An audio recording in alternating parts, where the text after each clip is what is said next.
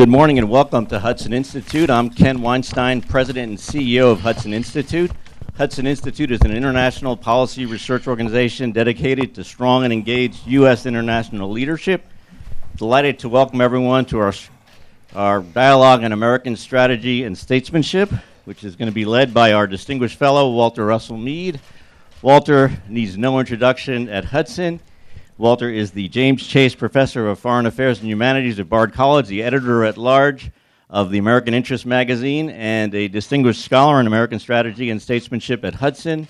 His Via Meadia blog and the American Interest is must read in Washington on both sides of the aisle.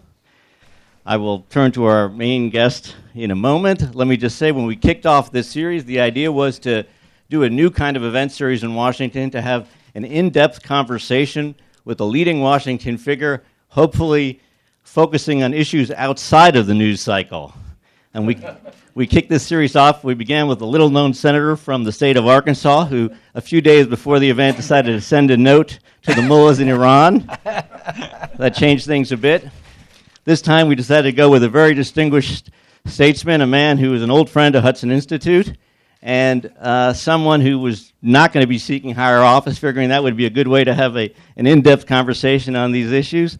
Let me simply note that uh, it's a true honor to be up here, that no sitting member of Congress has done more for veterans or for U.S. national security going back to, say, well, 1967, I'd put it. I think the Coolidge administration. the Coolidge administration will have it. So, without any further ado, let me turn it over to Walter and just say, Senator, how honored we are to have you back here at Hudson. This was, you've had a long relationship with Hudson. We were your intellectual home uh, for a number of years when you were little in the wilderness. And we have, uh, we're always honored and thrilled to have you here with us. So, thank you very much, Senator, for doing this. Let me turn it over to Walter. Thank you.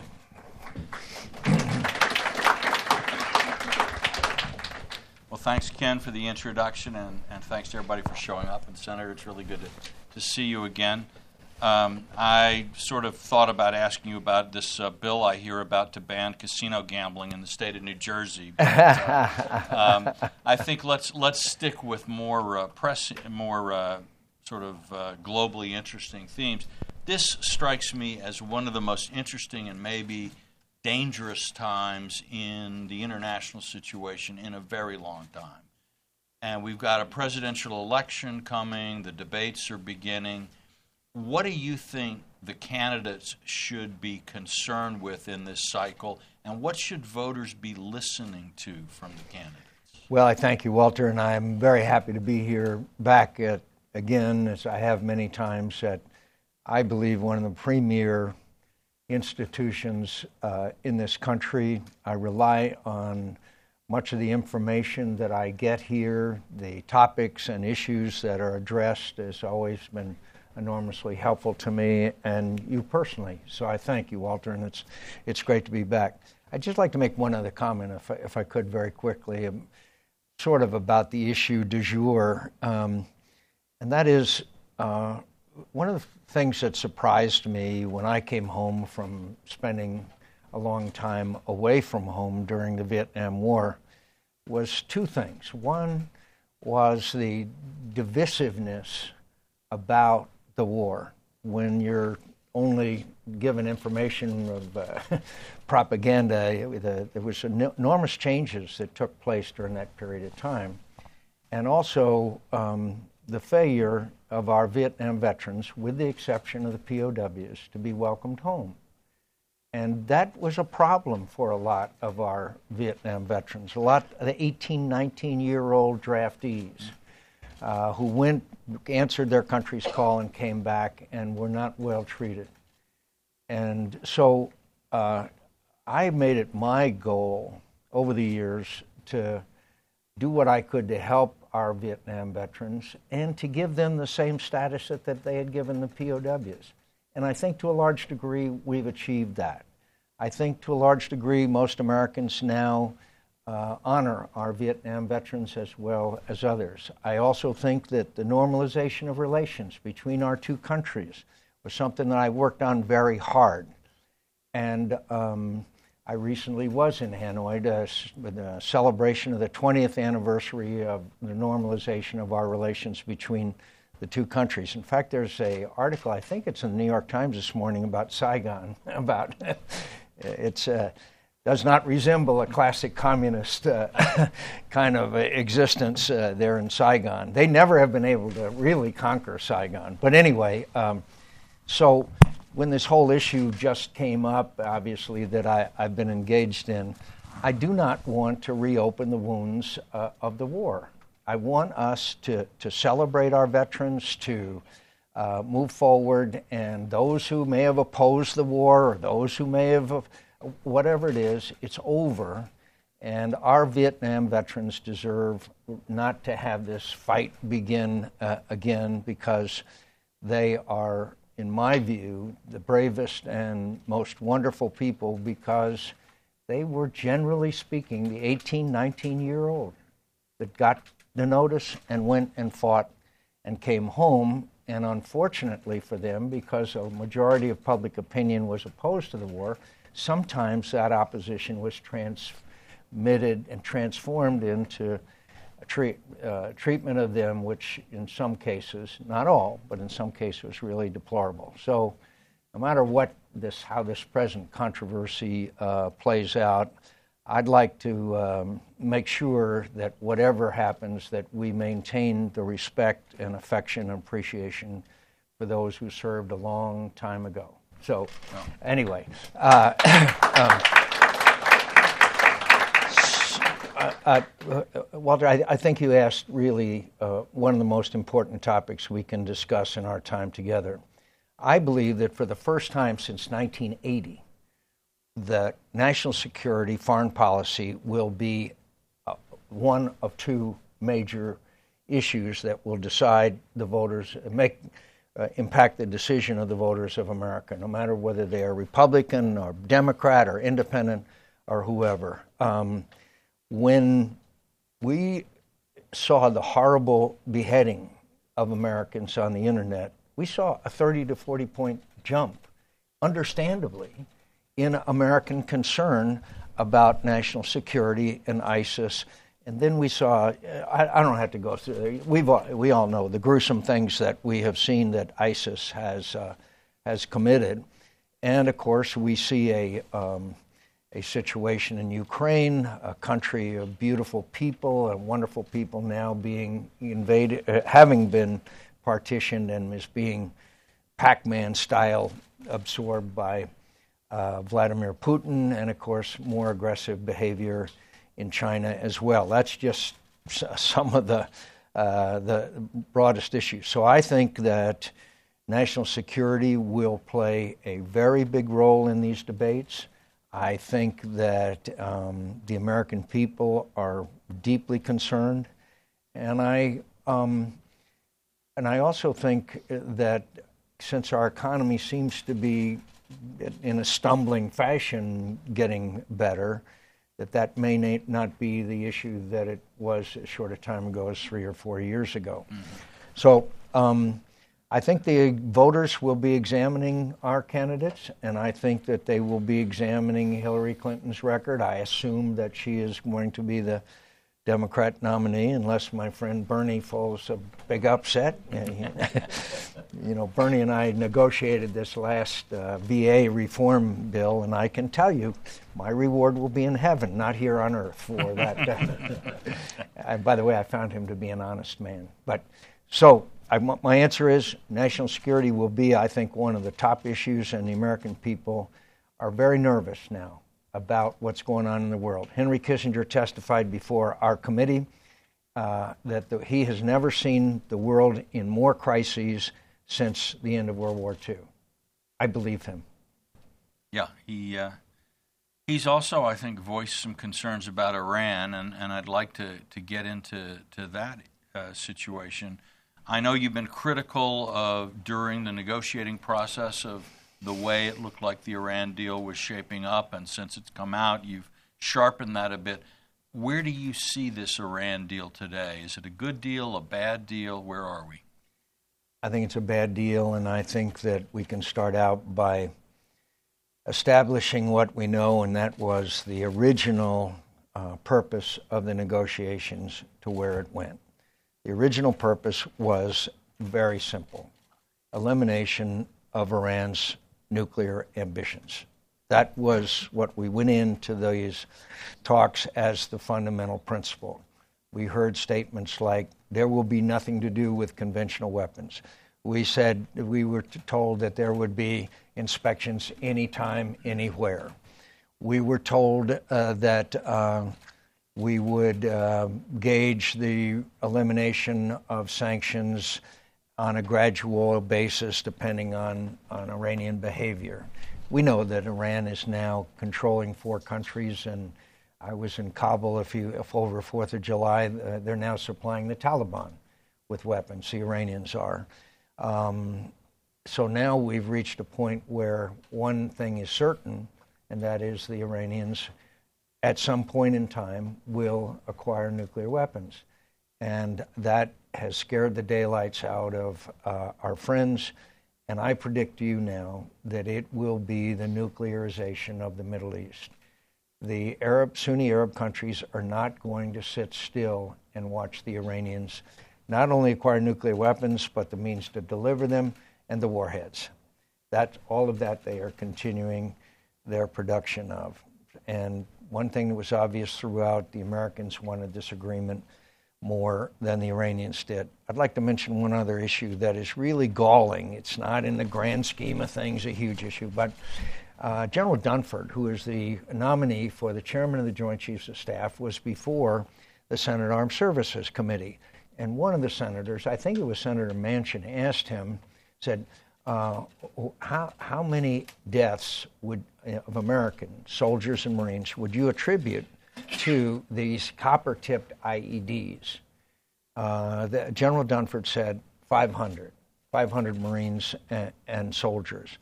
My friends, those copper tipped IEDs were sent from Iran into Iraq. They, the copper tips allowed them to go right through armor, um, MRAPs tanks and kill. I don't know how many people were wounded. I will try to find that out.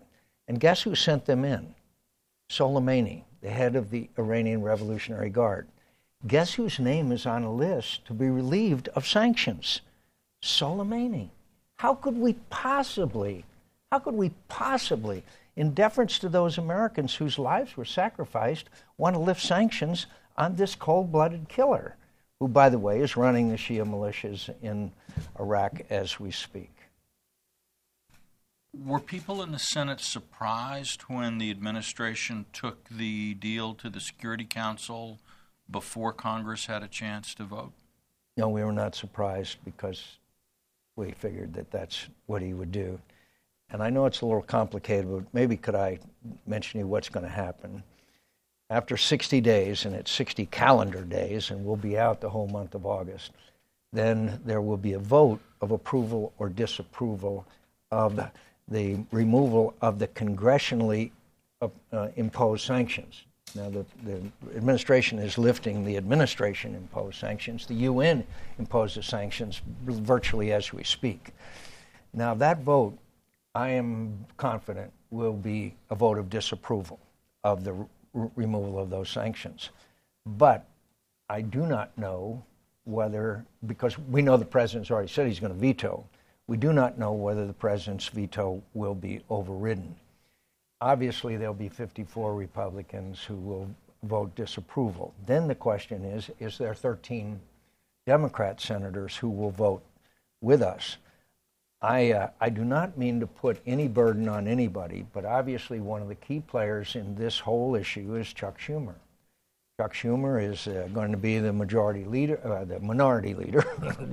I hope not. it's going to be the Democrat is yeah. going to be the Democrat leader of the in the Senate. Uh, he is uh, uh, comes from a very influential and important state, so it'll be very interesting to see how Senator Schumer comes down on this. And uh, I, I, think it's unclear. I would guess, if I had to bet, that they probably he could uphold a veto, but I think it could turn into a very narrow thing. And so this debate, you know, I, I will freely admit that nine times out of ten, debate on the floor of the Senate or in Senate hearing committees are not very important. But I think this debate may be one of the times where what uh, that people will be watching the debate in the Senate.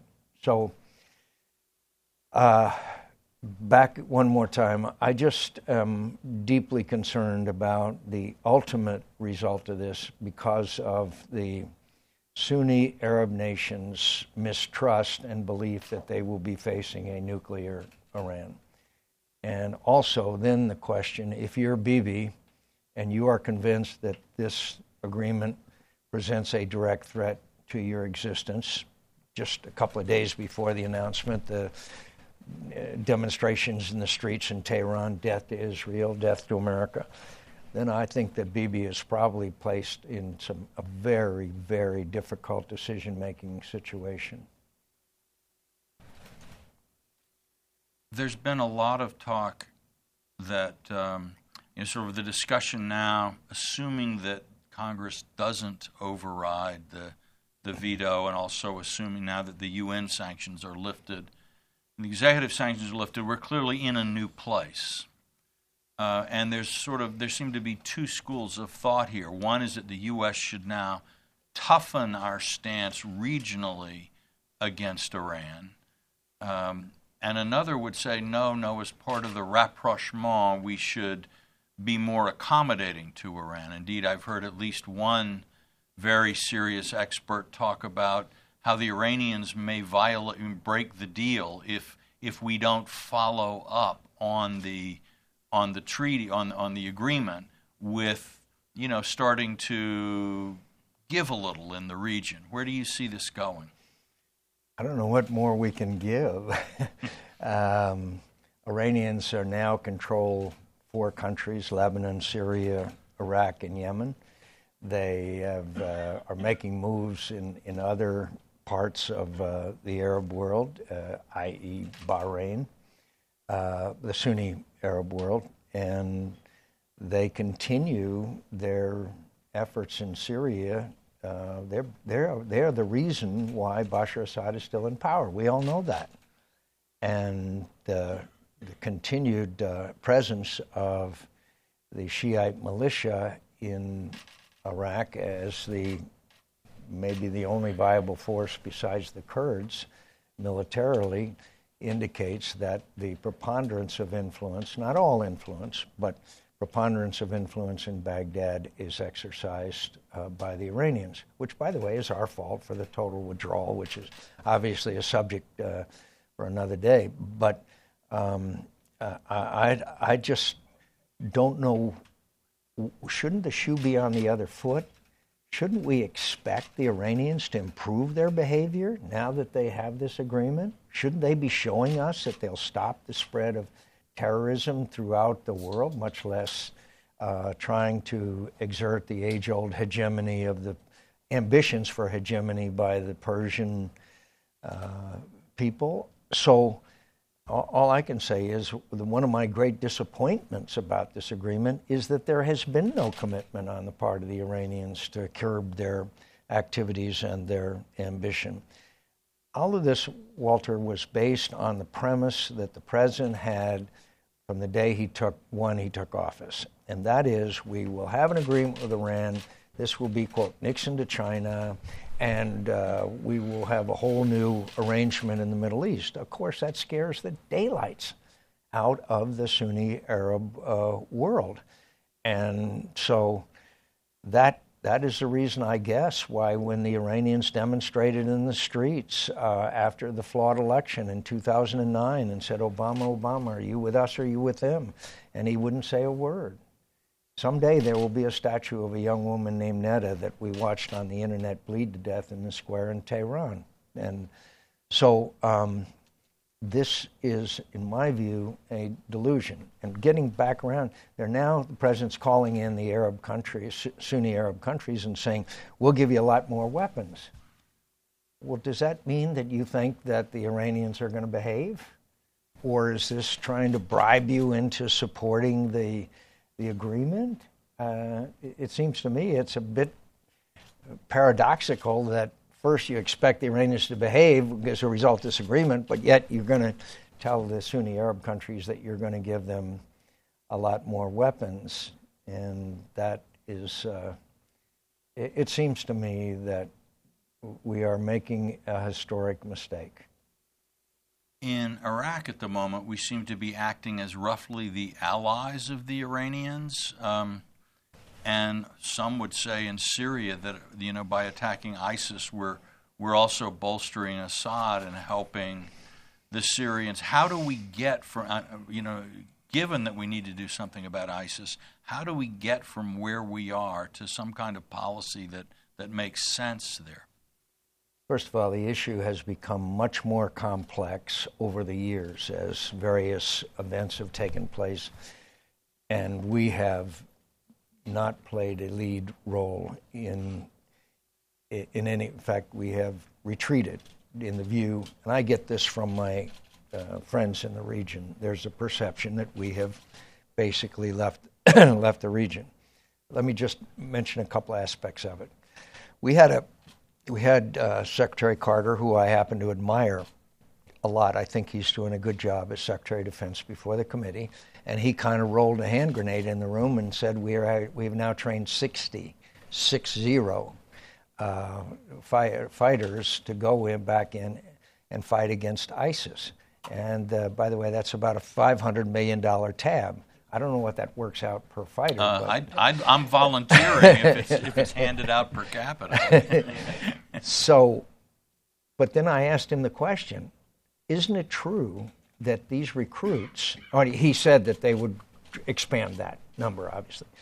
I said, Is it true that they are being, have to swear an oath that they will not fight against ISIS? That's true. I said, Well, then what are we going to tell them if they go back into Syria after they're trained and they're being barrel bombed by Bashar Assad? There was no answer to that.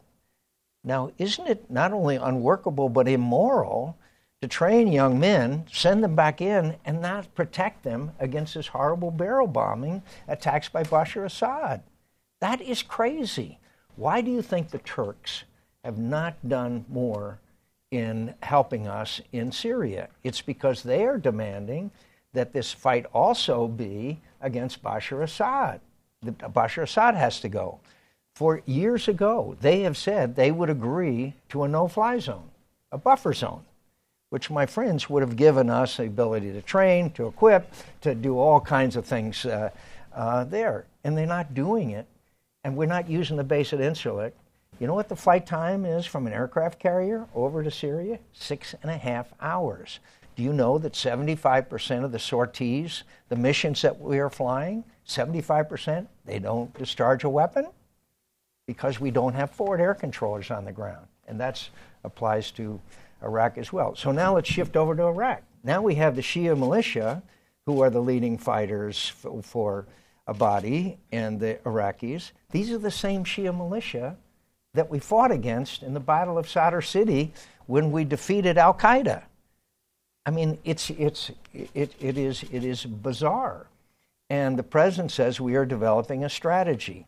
Well, we got some semblance of a strategy in Iraq. So I, I, I got to hand it to him. We want to take Ramadi back. We want to take uh, Mosul. Uh, we'll train, uh, etc.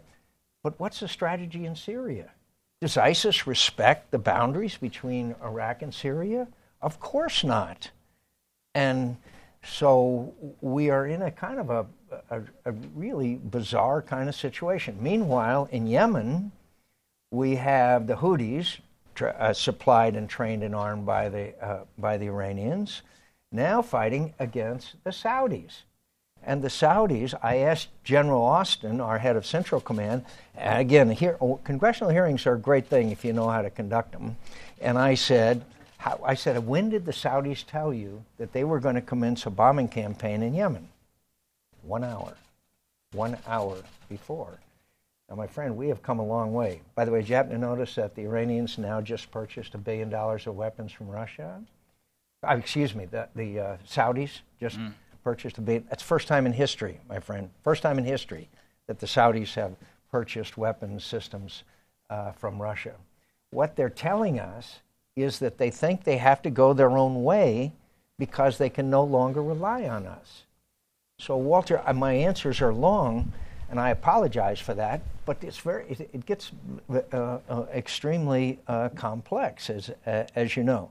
Meanwhile, ISIS, and finally, meanwhile, ISIS is, quote, winning. Why is ISIS winning? Because these young people, like that one that just killed uh, four Marines and, a, and one of our sailors, have been indoctrinated, and this is the winning team. This is, this is winning. And that's why people as far away as Equatorial Africa are declaring their allegiance from ISIS. They don't have a clue about ISIS, but they know that they're winning. So we've got to defeat ISIS, and we also have to then, at the same time, engage in this psychological battle, which is getting um, the recruitment of thousands of young men from all over the world to fly, flow into Iraq and, and Syria. Um, we have to understand that these gruesome pictures that we have seen on the internet, they're somehow attracting these young people. And I would just give you one, one more factoid. There are thousands, uh, uh, I've heard a thousand a month are coming into Iraq and Syria to join ISIS. Now, suppose that only 2% of those thousands decided that they wanted to go back to the country they came from and commit some kind of atrocious act. That is a lot of people. And if they go back to Europe and they are a European citizen, they don't need a visa. They just get on a plane and come to the United States of America.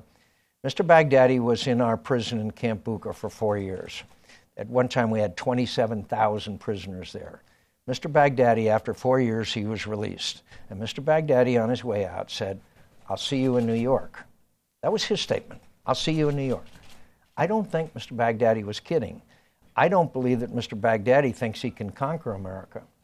But I do believe that Mr. Baghdadi, right now, is figuring out ways that he could orchestrate and accomplish another attack on the United States of America.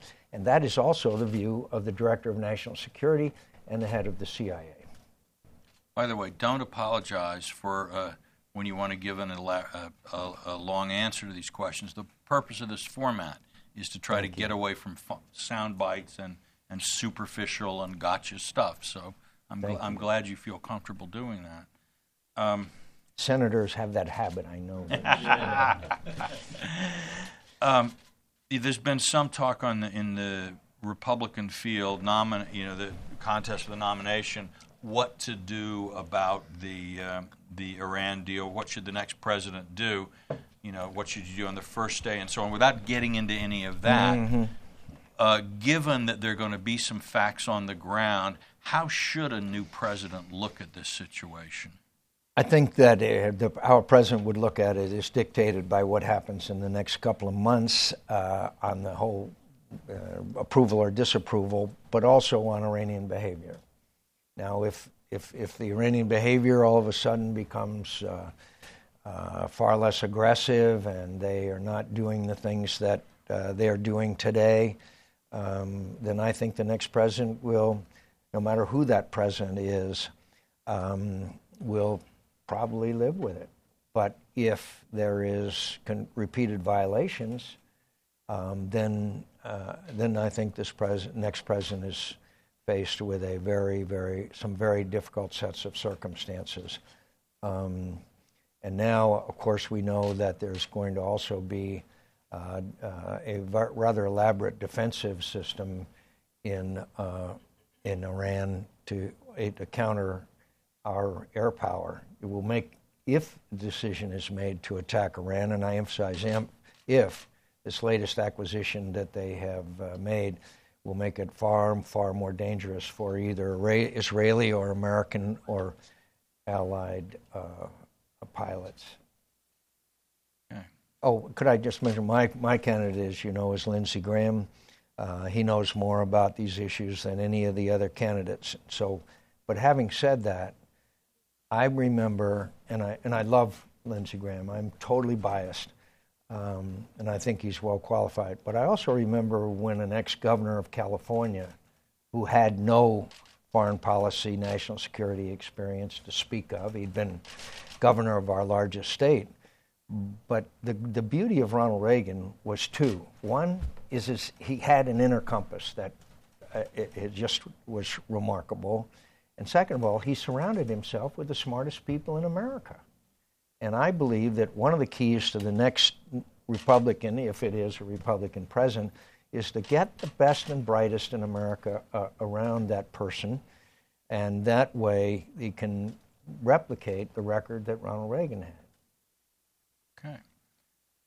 Well, we've been talking about the Middle East, which is about as depressing as a, as a region can get. Let's go to something really cheerful like Russia and uh, uh, and Ukraine. Uh, where where do you think? How how does Mr. Putin view the world at, at this point? Does he think he's winning? Does he think he's losing? What do you think is driving him right now? You know, a lot of people uh, um, choose to interpret the words of people like Mr. Putin to their own, to match their own philosophy and their own view of the world. And I understand that. I'm sure I'm guilty of that. But sometimes we ought to just take people at their word. Mr. Putin has said, Vladimir Putin has said, that the worst event of the 20th century was the breakup of the Soviet Union. Mr. Putin has stated time after time that he wants to restore the old Russian Empire. Mr. Putin has made statements which he has followed through on. We are seeing, as you know, the breakup of the old, the liberal world order that was established at the end of World War II. For the first time in 70 years, a country is being dismembered. And to our everlasting shame, to our everlasting shame, we will not provide the Ukrainians with weapons with which to defend themselves. The Russian tanks and armored vehicles are not vulnerable to any weapon that the Ukrainians have right now. We could give them a javelin, which is a very effective anti tank, anti armor weapon, and I guarantee you it would raise the price for the Russians rather dramatically. And in fact, we won't even give them a lot of intelligence information. I know you, that's hard to believe, but it, but it happens to be true. Uh, I was in, I was in the, the Maidan when people, 200,000 people were there in freezing weather. I was just recently in eastern Ukraine and met with volunteer battalions. Two of them had members had been killed the day before. Several were killed uh, afterwards. Right now, if you're a Ukrainian soldier and you see a drone, you got two minutes. You got two minutes to get moving. Otherwise, there's an artillery shell going to come in and kill you because the, of the we. In other words, Ukrainians are fighting with 20th century weapons, and Russians are using 21st century uh, weapons. So, um, what is Vladimir Putin doing? It was totally predictable, and I predicted once that uh, we got they got rid of Yanukovych, that he would have to take Crimea because he views Sevastopol as his key to the Mediterranean and the, the integral part of the quote Russian Empire. So he moved, in violation of the Budapest Agreement, which guaranteed the territorial integrity, specifically saying Crimea in exchange for their uh, uh, transferring their nuclear arsenal out of, out of Ukraine. So, what's he doing now? He's putting intense propaganda pressure on the Baltics, intense pressure on Moldova, pressure on Romania, uh, Poland, um, Georgia. Uh, every period of some days, the Russians now move the fence from Abkhazia and South Ossetia, 50 yards, 100 yards, something like. They just go in and they move it and move it and move it further in violation of the ceasefire uh, orchestrated by uh, the French uh, prime minister at the time, and um, continue to expand those areas and move Russians into South Ossetia and Abkhazia. So they're on the move, is what I'm saying, Walter. And um, they, I, I think that what Putin does now is he sort of calibrates about how far he can go without triggering some kind of real opposition. We are arguing now over when and how to raise the sanctions. Nobody talks about Crimea. Nobody talks about the Malaysian airliner, which we know was shot down with Russian equipment and probably with Russian uh, manning it. We, we don't, th- there's no discussion of it. So he wants a land bridge to Crimea because it's so expensive not to have it. Then the question is Does he, is he satisfied? Does he go over through uh, Odessa to Moldova? I don't know the answer to that because I think it depends on our reaction to the things that he is doing now. Long term, I think he's in deep trouble. I think their economy is in the tank. I've often said that Russia was a gas station masquerading as a country, and then I amended it. It's a mafia run gas station run, masquerading as a, as a country. The, the, price of, the price of oil continues down, which is obviously integral to them. Their economy is, is, uh, is, is in very bad shape. And of course, over a long period of time, they are looking at a border with China. If you ever flew and I never have, but I'm told that if you fly along the Russia China border, you'll see the waste, vast Siberia on one side, and then you'll see on the other side cities in China of literally millions of people. And they are going to have as a neighbor a very, very prosperous and powerful neighbor. So, long term, I think that, that he's in, in, in serious trouble. Short term, won't he? Don't you think he will react the way most dictators do when they've got economic domestic difficulties? Of course he will. He's got an 85, 90% approval rating in Russia today because he's restoring the, the pride of that, you know, all, all of that kind of uh, stuff. So, all I can say is that uh, I'm proud of the reforms that the Ukrainian government has made. I'm proud of their leadership. I love uh, my former heavyweight champion, uh, Vitaly Klitschko, who is the mayor of Kiev and doing a good job in, in um, eliminating a lot of the corruption. So I think they're serious about it. Now they've got a lot more to go because, as you know, it was totally pervasive. Yeah, and uh, I guess there's a you know the problem too is the economy, and and Putin can deter foreign investment just by creating military conflicts in the east. So we, it's very hard to figure out how do you get to the point where Ukraine can have a growing, self-sustaining economy. I think that as long as he continues this kind of disruption, particularly in the obviously the east is the industrial heartland of Ukraine, that it's going to be very, very difficult for them to restore their economy. Um, and also, as I say, they've made some significant reform moves, but you and I know they've got a long way to go. Those oligarchs control the entire Ukrainian economy, and they're go- and they're going to have a long, long way to go. But one of the things we've got to do, my friends, is I, one of the key elements of winning the Cold War without firing a shot, as Margaret Thatcher described Ronald Reagan, is the propaganda the message, the social networking. My friends, there is an inundation today in the Baltics, in, in Moldova, in Romania and Poland, even, of Russian, constant, incessant, sophisticated messages that are that we have to counter. And I love our folks in Prague and Free, Radio Free Europe and all that, but we got to catch up. We, we, we've got to catch up and understand that this is also a message of loyalties and, and truth that we're going to have to uh, going to have to do a lot more. I've talked to Bob Corker, who is also really heavily involved in this issue, and I think we're going to. There's been some fights amongst the board of governors and uh, other stuff that just we got to get on track on that because that's the long-term message uh, problem. Yep. Uh, they, there's also a lot of talk about how sort of corrupt Russian money is infiltrating in Europe and in, through the banking system and so on and buying political influence. Do we need to do more about the, these things? Are there things we can do? Um, we do, but we need European cooperation. We get basically cosmetic cooperation from them. We must get a uh, do the take the right measures to get energy to Europe. My friends John Hoeven and John Barrasso, both energy producing states, have come up uh, country uh, states have come up with a plan that if we take that natural gas that's being flared right now in North Dakota, millions of dollars of it every day, and take that gas, get it through the pipeline, get it to Europe, in two years, we could do that. Now, it requires government permitting and requires uh, a lot of things besides just building it.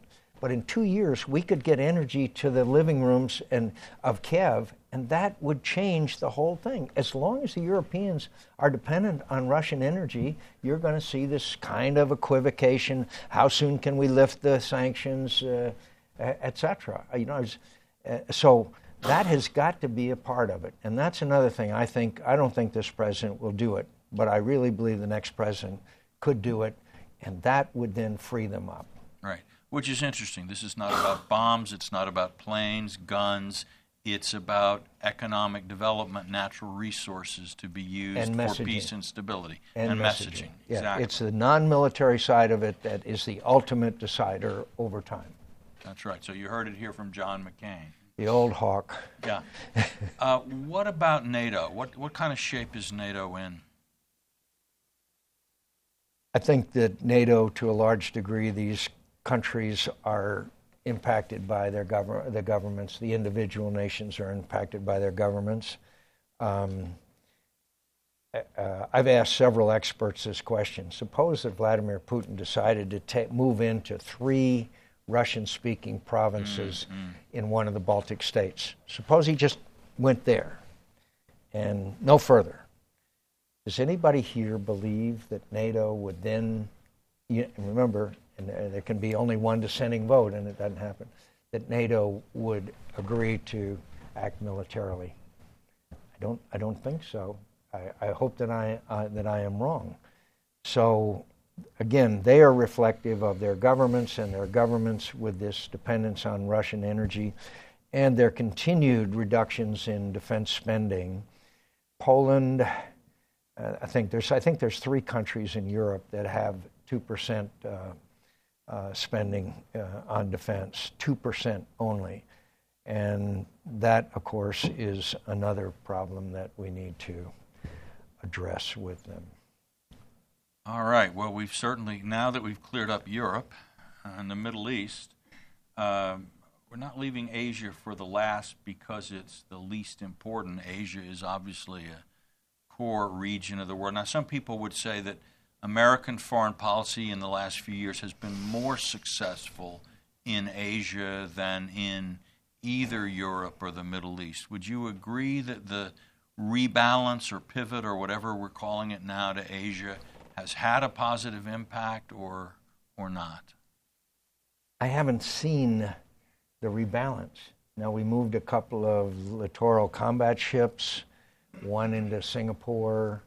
But when you really look at it, it's, it, there really hasn't been a shift in military hardware. One is because we continue to reduce the size of our military. I'm sure you saw we're going to cut the Army's another 40,000, which I think is disastrous, by the way. But and part of it is the military's fault. We see the staffs and the headquarters go up, and we see the combat units go down, which I guess is another day I should come here and we'll talk about the need for reform of the Pentagon. Oh, but that should be great. But, but we'll hold you to that. Okay, and, and but um, I think that it's pretty clear that the, we give the Chinese a great deal of credit and they deserve a lot of it.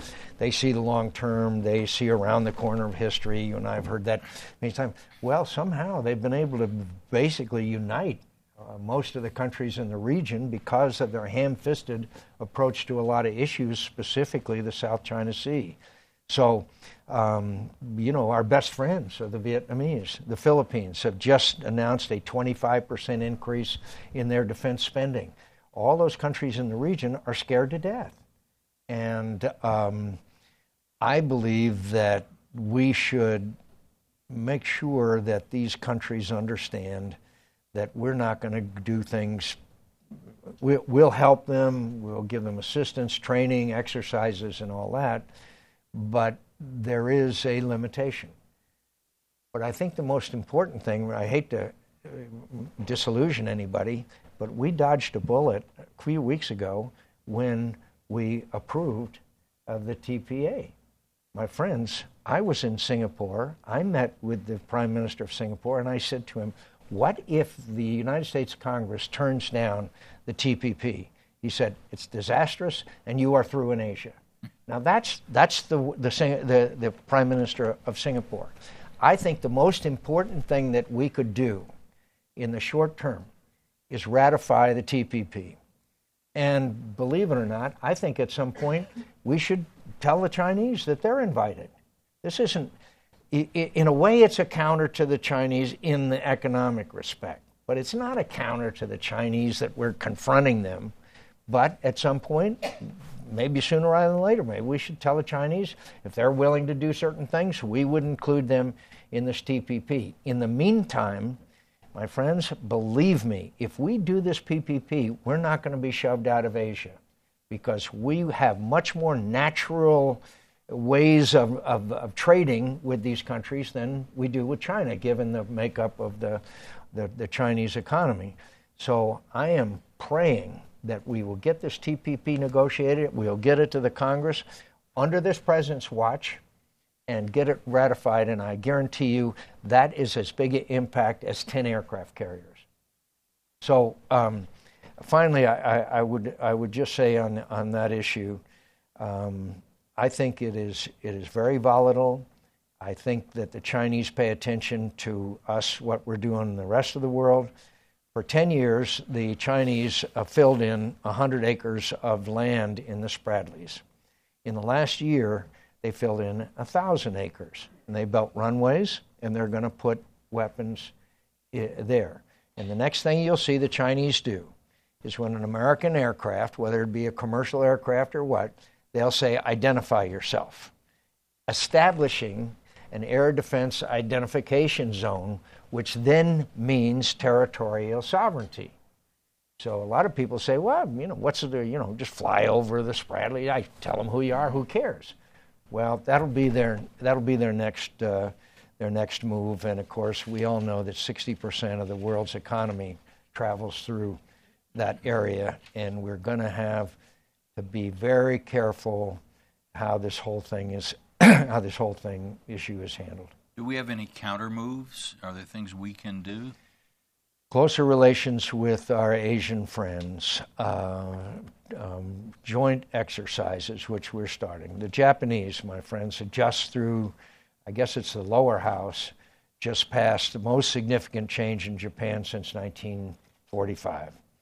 And that is that they are now changing the definition of their constitution. They're not changing their constitution, but the definition of it, which basically allows him to act in, quote, self defense. Um, that is huge. Abe is strong. Abe is, is got a good majority behind him. And the only problem, and I don't mean to get into too much details, but this just makes me sad, is this failure of a reconciliation between the Japanese and South Korea. Mm. Um, I met with the South Korean president. I met with Abe, and I said to both of them, "Look, my friends, there was a lot of hard feelings after the Vietnam War. Now with now with their friends, I said, I know how volatile and emotional this issue is. Can't imagine how emotional it is, but it's not in their interest to not be in a natural alliance in every way, economically, politically. They are democratic governments in, in every way. And I, and I hope and pray that there can be some kind of reconciliation between the two biggest economies in Asia outside of, of China. You know, I hear around the world, and I'm sure you hear the same thing. A lot of people have a kind of a forecast that China is going to keep growing forever and dwarf the United States, and so you, a lot of people are making serious geopolitical calculations and bets based on the idea of China sort of replacing the United States as the world's largest economy, most powerful country. How do you respond to? to I respond by one way is uh, one is look at the demographics. The one-child policy has now got you a very very large segment of the population aging. Second, if you ever go to Beijing, be sure to wear a mask for God's sake. I mean, you know the the, uh, the, the they've got huge environmental problems. So I mean they are huge, and um, uh, Third of all, they are having in, in, internal contradictions right now. We see one person after another that is being tried for corruption. People that were very close and, and high in the leadership. There's a certain amount of turmoil there.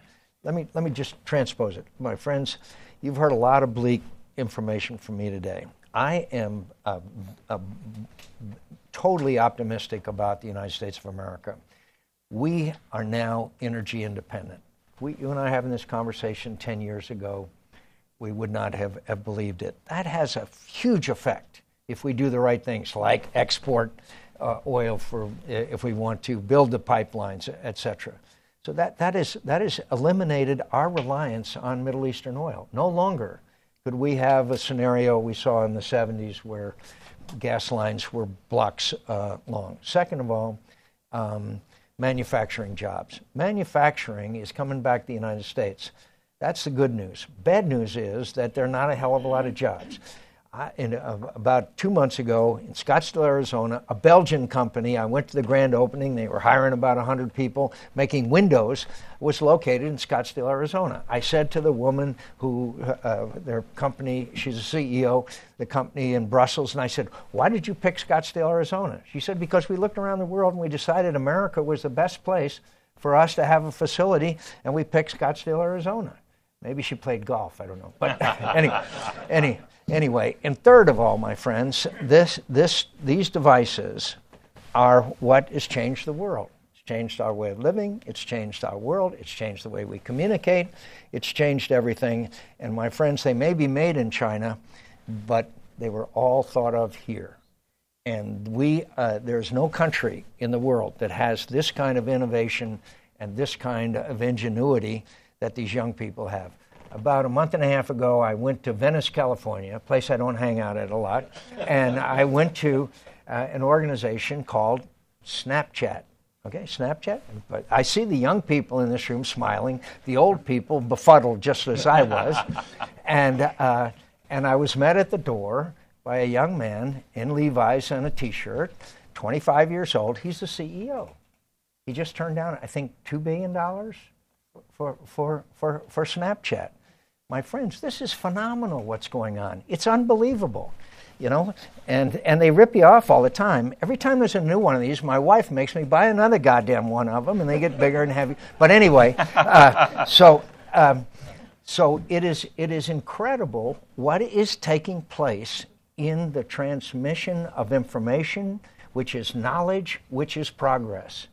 And I don't think that even in China, that you can control people like they used to be able to do it in the past. There are too many ways of people transmitting information. Information is knowledge, knowledge is power. So I am overall, in the long term, very optimistic about the future. Of course, it's also true that American weapons technology benefits from exactly this kind of innovation. Yes. Are we for still example, ahead? For example, drones. My friends, the F 35 is most likely the last manned fighter aircraft that you will ever see. And that's not bad. That is not bad because we're not going to put the lives of pilots in danger.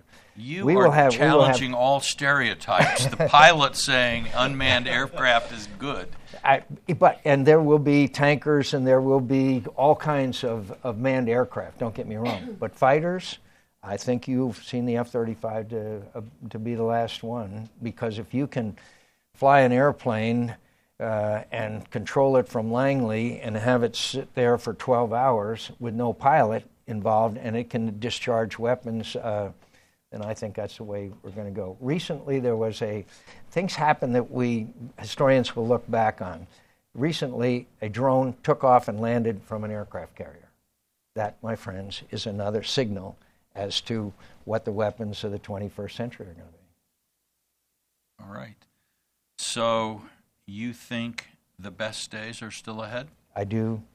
And I'm when I when I'm with young Americans, and I went to back again. I've been go every year Fourth of July to uh, either Baghdad or Kabul, and I was in Kabul Fourth of July, and all my cynicism goes away. And uh, when I meet these young people who are serving in the military, and it's not just the military. We have you know, the Teach for America program. We have America AmeriCorps. We have uh, we have really. I believe that young Americans who are more, more patriotic, far more, and willing to serve their country than my generation was. Our generation. Our generation. Our generation, Walter. Soon we'll be down the old soldiers' home in our rocking chairs, waiting for someone Collecting all the Medicaid we can, Medicaid Medicare we can. ripping off those young people. Uh, it's a kind of delightful prospect to Yeah, I'd like to thank all, on behalf of Walter and myself, I'd like to thank the young people here for Really, their. your generosity overwhelms us. That's right. Um, all right, and uh, if for a young person who's trying to prepare themselves for some kind of life of public service, what would you suggest they do? I say there's many avenues of service, and there's nothing nobler than serving a cause greater than your own interest. And every time I meet someone who has served and that is older and done other things in life and did those things, whether Peace Corps, AmeriCorps, all that, they always say, the best part of my life was fill in the blank uh, of what form of public service they engaged in. So the, the cause and the people that you serve are obviously benefited by your patriotism and your service. But the individual at the end of the day gains more than anybody else that they have attempted to bring to a better life. Listen, Senator, thank you for sharing the time with us, and I think we all feel like we learned something, and uh, uh, it's it's interesting to hear with your kind of perspective and reflection, and it's also nice to see you out of the political limelight, you know, without all the publicity and the glare and the controversy in this quiet time of your life. But thank you. Can I again thank the Hudson Institute and its leadership and its members? And by the way, I know you have a very active program for young people too. So even though a few of them are socialists and communists. All right. Well, listen. Let's. Uh, I think the senator has to get to a meeting, so it, it'd be great if we could stay seated as he as he leaves us. But uh, a big hand for Thank Senator you. McCain. Thank you so much.